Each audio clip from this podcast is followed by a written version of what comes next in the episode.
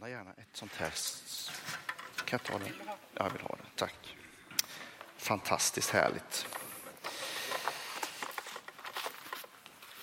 I vår serie om Bibelns personligheter så tänkte jag idag ta mig an eh, en av Bibelns mest missförstådda personer skulle jag vilja säga. Maria från Magdala. Få personer har blivit utsatt för så mycket spekulationer, mytbildning och rent förtal som Maria från Magdala. Det är som att vi vet tillräckligt mycket om henne för att vi ska få en bild av vem hon var, men vi vet tillräckligt lite för att vi ska frestas att fylla i luckorna med fabler och det som äggar vår fantasi. Och jag tänkte idag att jag skulle försöka att återupprätta hennes namn ibland oss. Ehm, hon är ett intressant exempel just därför jag tror att när Gud liksom inspirerade sitt ord så lät han det i, alltså bli helt tidlöst. Det gör att de här persongallerierna som vi har, eh, beskrivningarna av människors liv, de är ganska tomma på känslor. Eh, de är rätt så tomma på eh, Eh, beskrivningar ibland, vilket gör att berättelsen blir tidlös. Varje tid, varje, eh, vad ska man säga, varje liksom eh, samhälle med sina värderingar och sitt sätt att tänka. Kan, man kan liksom fylla i i texterna och så kan texterna tala tidlöst genom seklerna. Och det där tror jag är en tillgång, men ibland så är det också en fälla och i den fällan tror jag vi har ramlat när det gäller Maria från Magdala. Eh, hon har varit en populär figur i eh, populärkulturen. I musikalen Jesus Christ Superstar från 1970 så målas bilden av en före detta prostituerad kvinna upp som inte riktigt förstår hur hon nu ska kanalisera sin kärlek till Jesus. I den eh, för övrigt mycket vackra sången I don't know how to love him så leker Andrew Lloyd Webber med tanken på att Maria från Magdala inte riktigt får styr på sina känslor och inte kan kanalisera den här nya annorlunda kärleken hon känner för Jesus.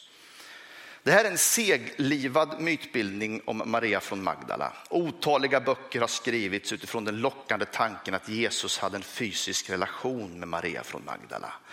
Flera filmer, bland annat Martin Scorseses Jesus Kristus sista frestelse och Da Vinci-koden, den sista i en lång rad av, av liksom fantasieggande berättelser, men väldigt dåligt underbyggda.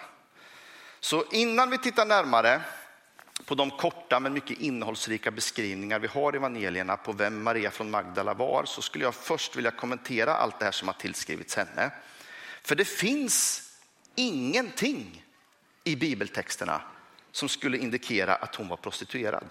Ingenting. Eh, den föreställningen den bygger på att man likställer kvinnan som smörjer Jesu fötter med sina tårar i Lukas 7.36 med Maria från Magdala. Men i den beskrivningen har vi inget namn. Vi har ingen beskrivning av hennes synd. Och att hon har misstagit för att vara Maria från Magdala, det beror nog på att i Johannes 21 så finns en snarlik berättelse om en Maria som smörjer Jesu fötter med dyrbar nardusbalsam. Eh, men där är Jesus i Betania hos Lazarus, Marta och Maria och det nämns inte vilken Maria det är. Men det är väl troligt att det är Maria, alltså Marta och Lazarus syster.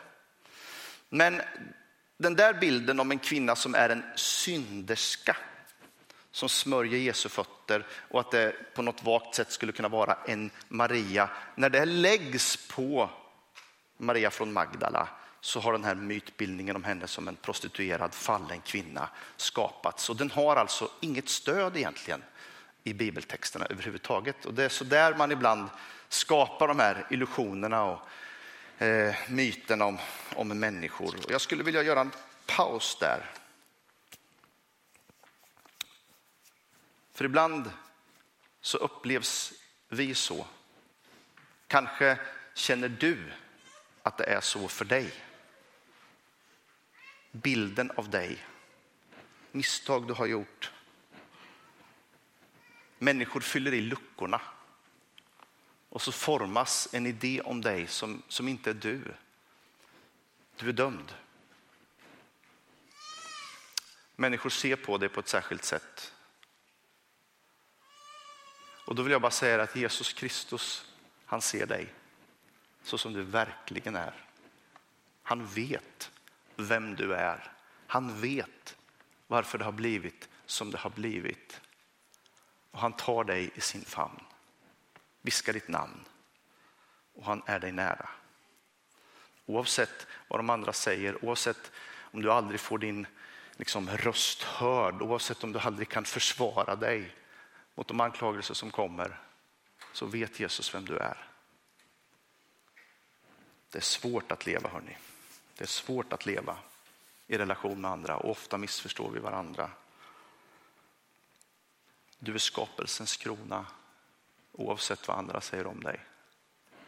Din synd är dig förlåten och du har en viktig roll att spela i din samtid och i din närhet.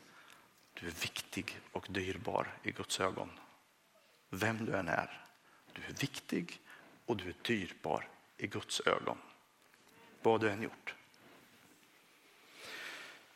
Med det sagt då, vad, vad vet vi om Maria från Magdala och vad kan hon lära oss?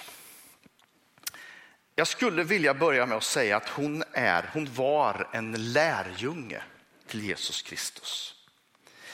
Eh, det är uppenbart när vi läser evangelierna att de tolv hade en särställning i lärjungakretsen. Det står ofta om de tolv och Jesus åt med de tolv och så vidare. och så vidare. Men jag tycker att det är en intressant notering i Lukas 8, versen 1-3 när Maria dyker upp först.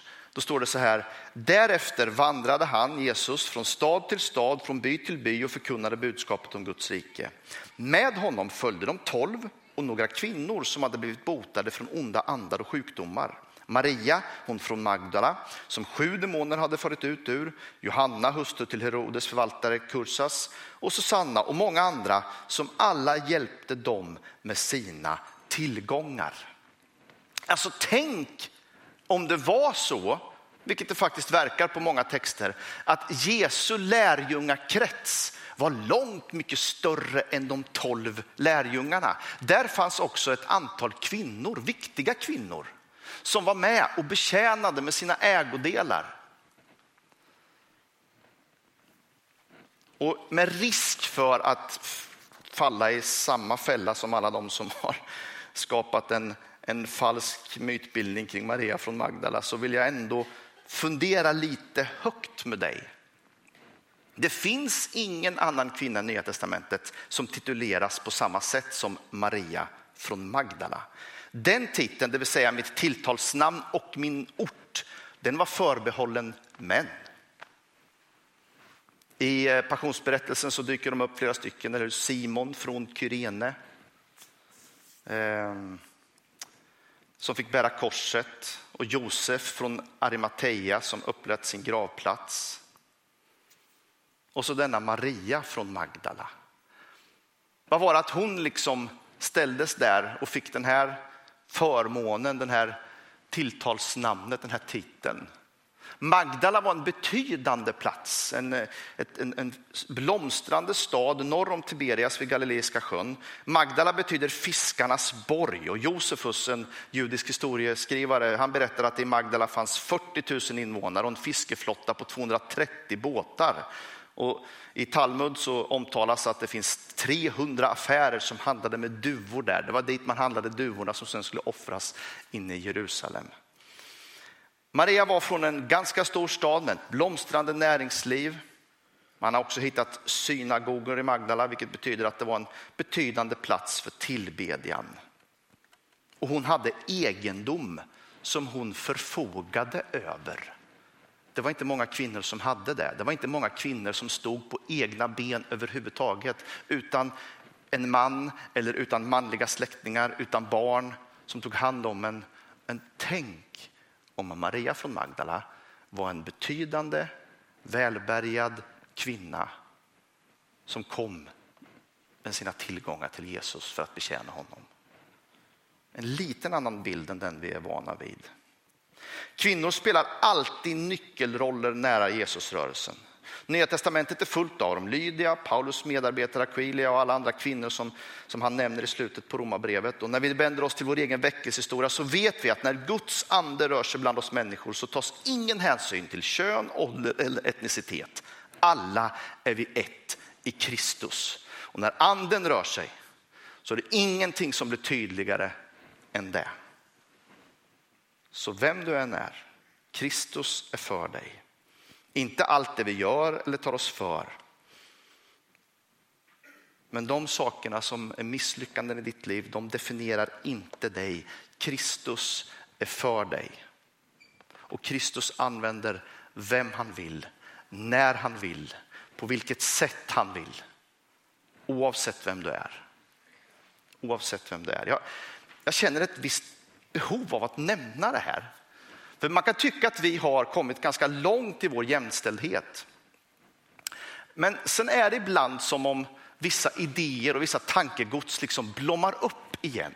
Och jag blir så förvånad när jag hör unga män i min egen ålder komma dragandes, skrattar ni här, komma dragandes med gammalt tankegods om, om att kvinnan ska veta sin plats och tiga i församlingen och man pratar lite fint om komplementarism, som att vi kompletterar varandra. Och det tror jag att vi gör på riktigt. Vi kompletterar varandra. Men inte utifrån att vi är kvinna eller man. Jag tror att vi kompletterar varandra utifrån de gåvor Gud har gett dig. Den person du är. Det han vill att du ska göra i hans rike. Det att kvinnorna fick täcka sig när de profeterade, det är, liksom inte, det är inte grejen i den texten. Grejen är att de profeterar. Att de har en direkt kanal med vår Gud. Att de kunde tala Guds ord in i vår tid. Och Maria tillsammans med många andra kvinnor, de får spela en oerhört viktig roll i Jesusrörelsen. Hon var en lärjunge. Hon var en lärjunge. Samtiden och sammanhanget gör såklart att att Jesus måste välja tolv män. Men det fanns också ett stort antal kvinnor där som var med och betjänade. På pappret och i texterna spelar de inte riktigt lika stor roll i, i, i dramat. Men jag tror faktiskt, med risk då för att begå den här synden som alla andra som vrider på texten. Men jag tror att de spelar en större roll än vad vi kan se i texterna. För det vackraste exemplet som jag tycker hon ger oss, det är att hon släpper aldrig taget. Hon släpper aldrig taget om Jesus. Det är en fascinerande uthållighet, beslutsamhet i hennes liv. Hon står där och hon bevittnar korsfästelsen. Hur mörkt det än verkade, hur misslyckad än Jesusrörelsen verkade bli, så släppte hon aldrig taget. Matteus 27, 55-56 så står det beskrivet vid korsfästelsen att där var också många kvinnor som stod längre bort och såg på. De hade följt med Jesus från Galileen för att tjäna honom. Och bland dem var Maria från Magdala och Maria som var Jakob och Josefs mor och modern till Sebedaios söner. Hon är där, hon är nära och hon bevittnar. Hon släpper inte taget. Och när de ska lägga honom i, i graven så är hon där. Vi läser vidare från vers 60. Sedan rullade han en stor sten för ingången till graven och gick därifrån. Maria från Magdala och den andra Maria var där och satt mitt emot graven. Där satt de. För ett tag sedan så, så, så dök jag på uttrycket att tomglo. Det var någon som påstod att vi människor skulle må bra av att tomglo lite. Och när man tomglor ja, då sätter man sig bara framför en vit vägg och glor och så ser man vart tanken bär en. Någon typ av kontemplativ meditation eller någonting, vad vet jag. Och jag tänker att Maria från Magdala inte kunde göra annat än att sätta sig vid en stängd grav, en stor sten mitt emot den och tomglo. Hon släppte aldrig taget. Men vad skulle hon göra? Det såg mörkt ut. Det såg oerhört mörkt ut. Men hon släppte aldrig taget. Inte ens när Jesus hade dött. Inte ens när han hade begravts. Nu var det sabbat, nu kunde man inte göra ordning kroppen som man borde göra, men de beslutade sig för att göra det efter sabbaten. Så utan att riktigt förstå hur den där stenen skulle rullas bort eller hur de skulle få tillgång till hans kropp så, så står det i Markus 16 kapitel i den första versen att när sabbaten var över så köpte Maria från Magdala och Maria Jakobs mor och Salome vällyktande kryddor för att gå och smörja honom. Till och med i döden var hon närvarande och släppte aldrig taget. Släppte aldrig taget. Och nu vet inte jag i vilken situation du är. Jag vet inte om din tro är stark och levande eller om den tynande låga just nu. Jag vet inte vad du går igenom, jag vet inte vad du möter i ditt liv. Men släpp aldrig taget. Du kanske inte har några ord kvar att bedja med. Sätt dig då och tomglo. Kanske är hoppet ute för dig, men släpp inte taget. Släpp inte taget. Maria från Magdala är en sån föredöme för oss allihopa. Att hålla sig nära trots kampen, trots mörkret, trots alla utsikter är släckta. Liksom. Så är hon där och så är hon kvar. Och närheten till Jesus Kristus, den där ivern att vara där nära honom, det gjorde henne till ett nyckelvittne. Det gjorde henne till den viktigaste personen i lärjungakretsens uppståndelseberättelse. För hon var först ut. Hon var den första som fick möta honom. Och det bekräftar alla evangelisterna. I Markus 16, versen 9-10 så står det så här. Jag tycker det är så vackra ord och de innehåller så mycket så jag kommer läsa dem ganska långsamt. När Jesus hade uppstått på morgonen efter sabbaten så visade han sig först för Maria från Magdala från vilken han hade drivit ut sju demoner. Hon gav sig iväg och berättade det för dem som hade varit tillsammans med honom och som nu sörjde och grät.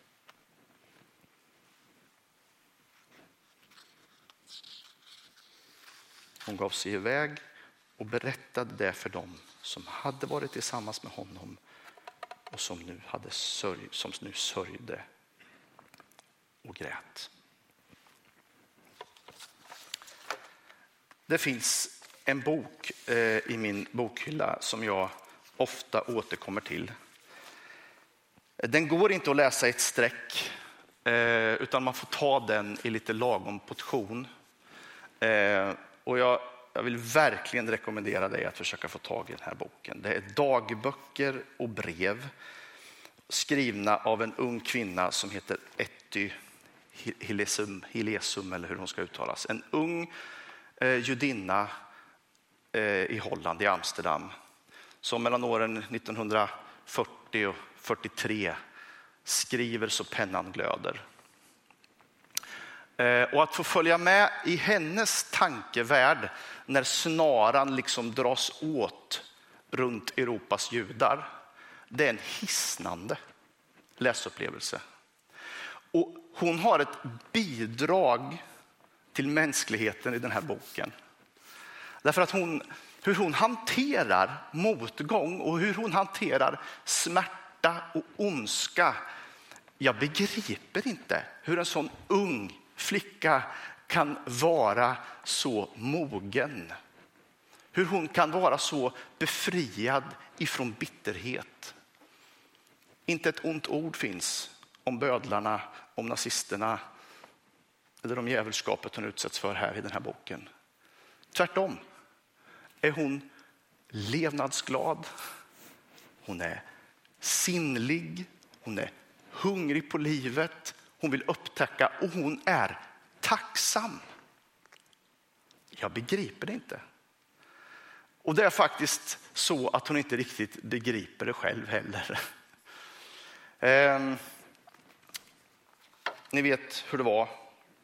Snaran drogs sakta åt. Först var det utegångsförbud och sen var det restriktioner och sen så skulle man flyttas till vissa kvarter och sen blev de där kvarteren eh, omgärdade av taggtråd och så fick man lämna dem vissa tider och sen slutade man att få lämna dem och till slut så var det ett koncentrationsläger av det och till sist så deporterades man till utrotningslägren.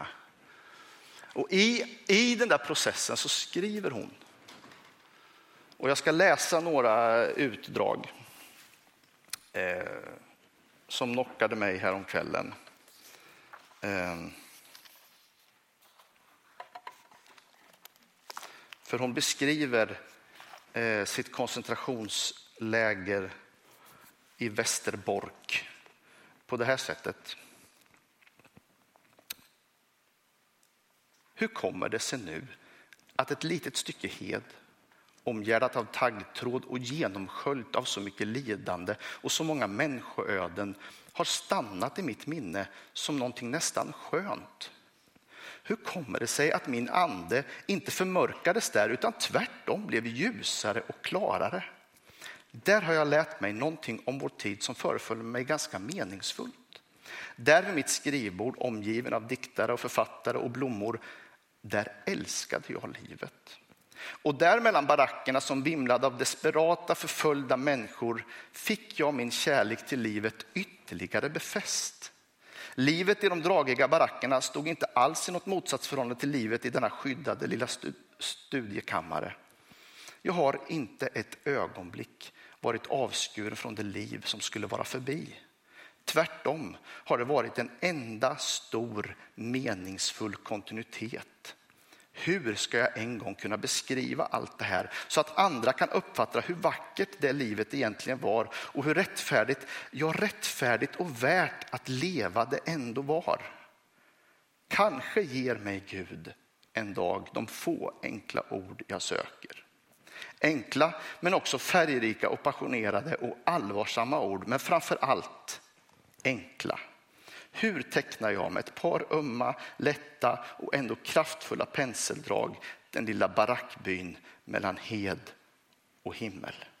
Hur ska jag kunna låta andra tillsammans med mig läsa i dessa många människors själar som måste tolkas som hieroglyfer drag efter drag tills man till slut ser en stor läslig och begriplig helhet framför sig inramad av hed och himmel.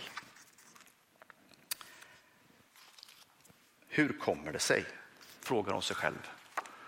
Och lite längre fram så kommer hon på vad det är som gör att hon ser så ljust på livet trots att hon lever i ett koncentrationsläger. Nu är hon i det läget där hon en gång i veckan får lämna lägret.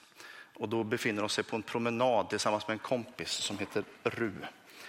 Och så skriver hon så här.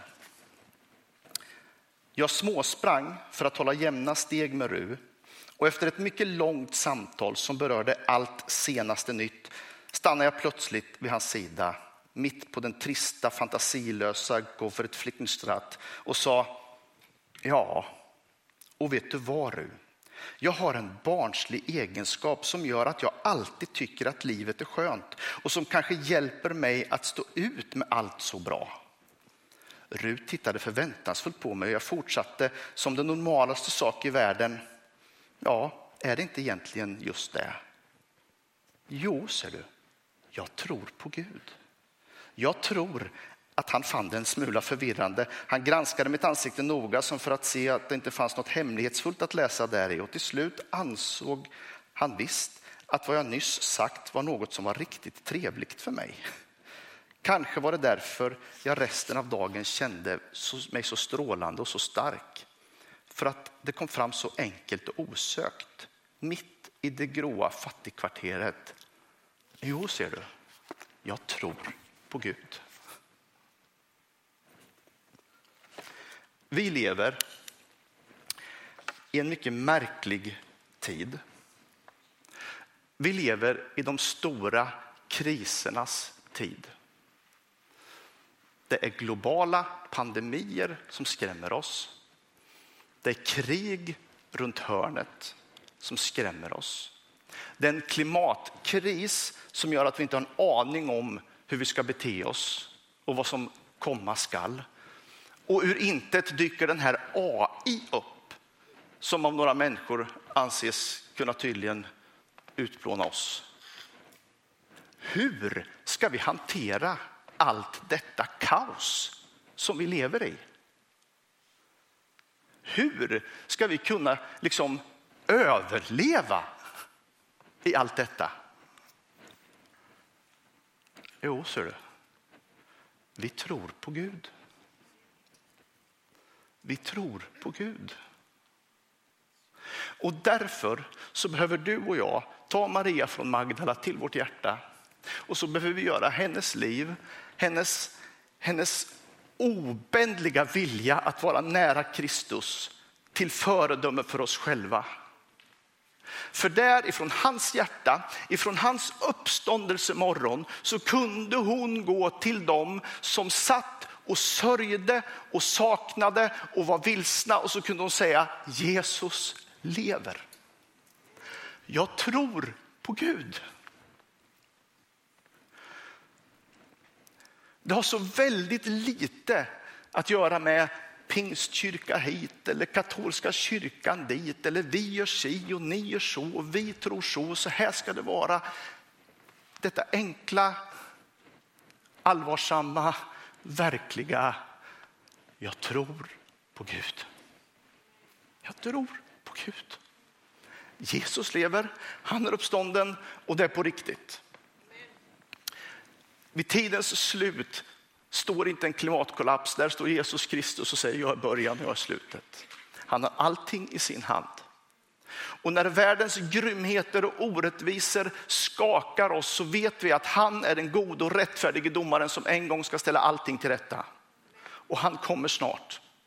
Och vi behöver, likt Etty, försöka hålla jämna steg med människor i det här livet med kamrater, med arbetsvänner, med, med grannar. Vi försöker liksom springa upp vid deras sida och vi behöver säga, vet du, jag har en barnslig egenskap som gör att jag kan ta detta med ro.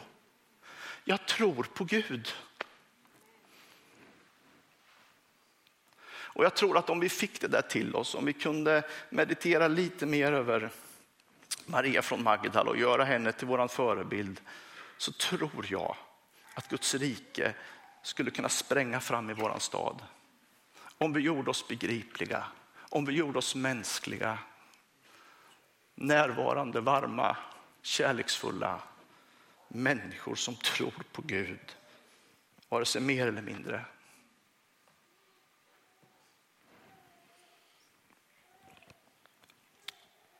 När Jesus eh, sände sina lärjungar så använder han ett uttryck som jag ofta stavar på. Han säger så här, ge som gåva vad ni har fått som gåva. Varje gång nästan, inte riktigt alla gånger, men väldigt ofta när Maria från Magdala nämns vid namn så står det tillägget hon som hade blivit befriad ifrån sju demoner. Den som har blivit förlåten mycket visar mycket tacksamhet. Vad har du att vara tacksam över? Etty väljer tacksamhetens väg framför bitterheten. Bitterheten skulle så lätt kunna ta henne och hon hade rätt att känna bitterhet i all den ondska hon utsattes för. Men hon väljer tacksamhetens väg. Hon känner tacksamhet för en liten blomma, hon känner tacksamhet för vänner, hon känner tacksamhet för det lilla skrivbordet hon får i sin barack, hon känner tacksamhet över utsikten, hon känner tacksamhet över himlen hon får se. Det finns så mycket i ditt liv som du och jag kan känna tacksamhet för. Börja prata om livet på det sättet, börja se på livet på det sättet. Och visa kärlek till din omgivning. Omsorg på samma sätt som Maria från Magdala. Amen. Vi reser oss upp.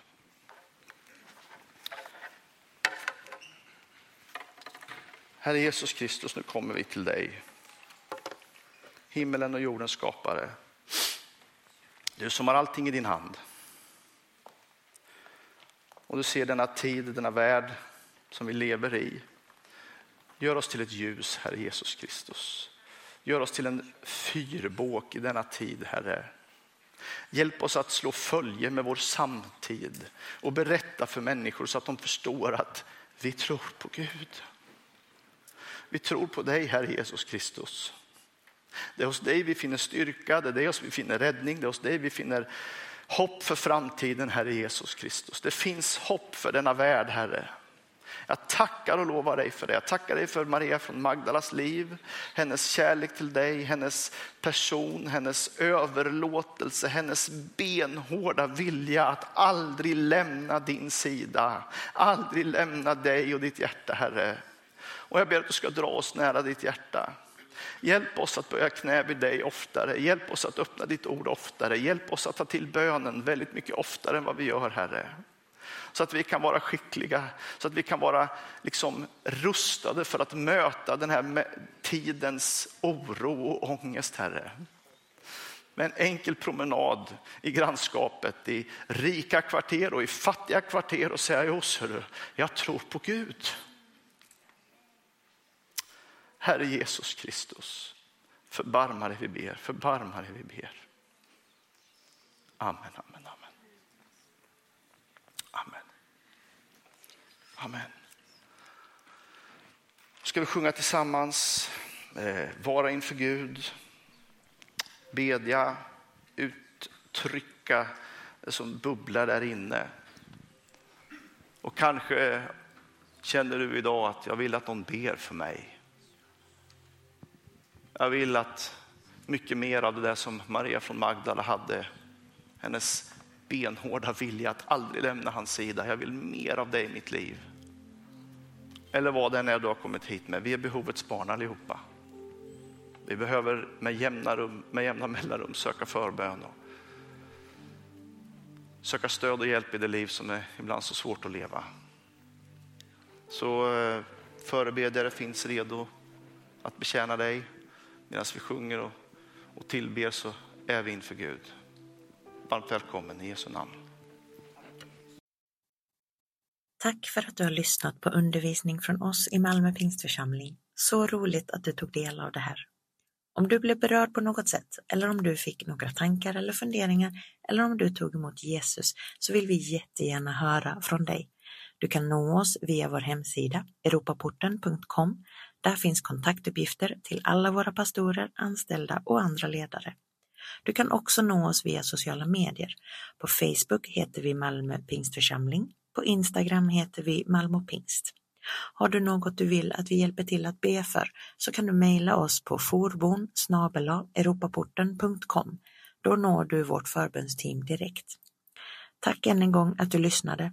Hoppas att vi ses framöver på gudstjänst 10.30 på söndagar eller på någon av våra andra samlingar. Känn dig varmt välkommen. Ha det så bra så länge och Gud välsigne dig.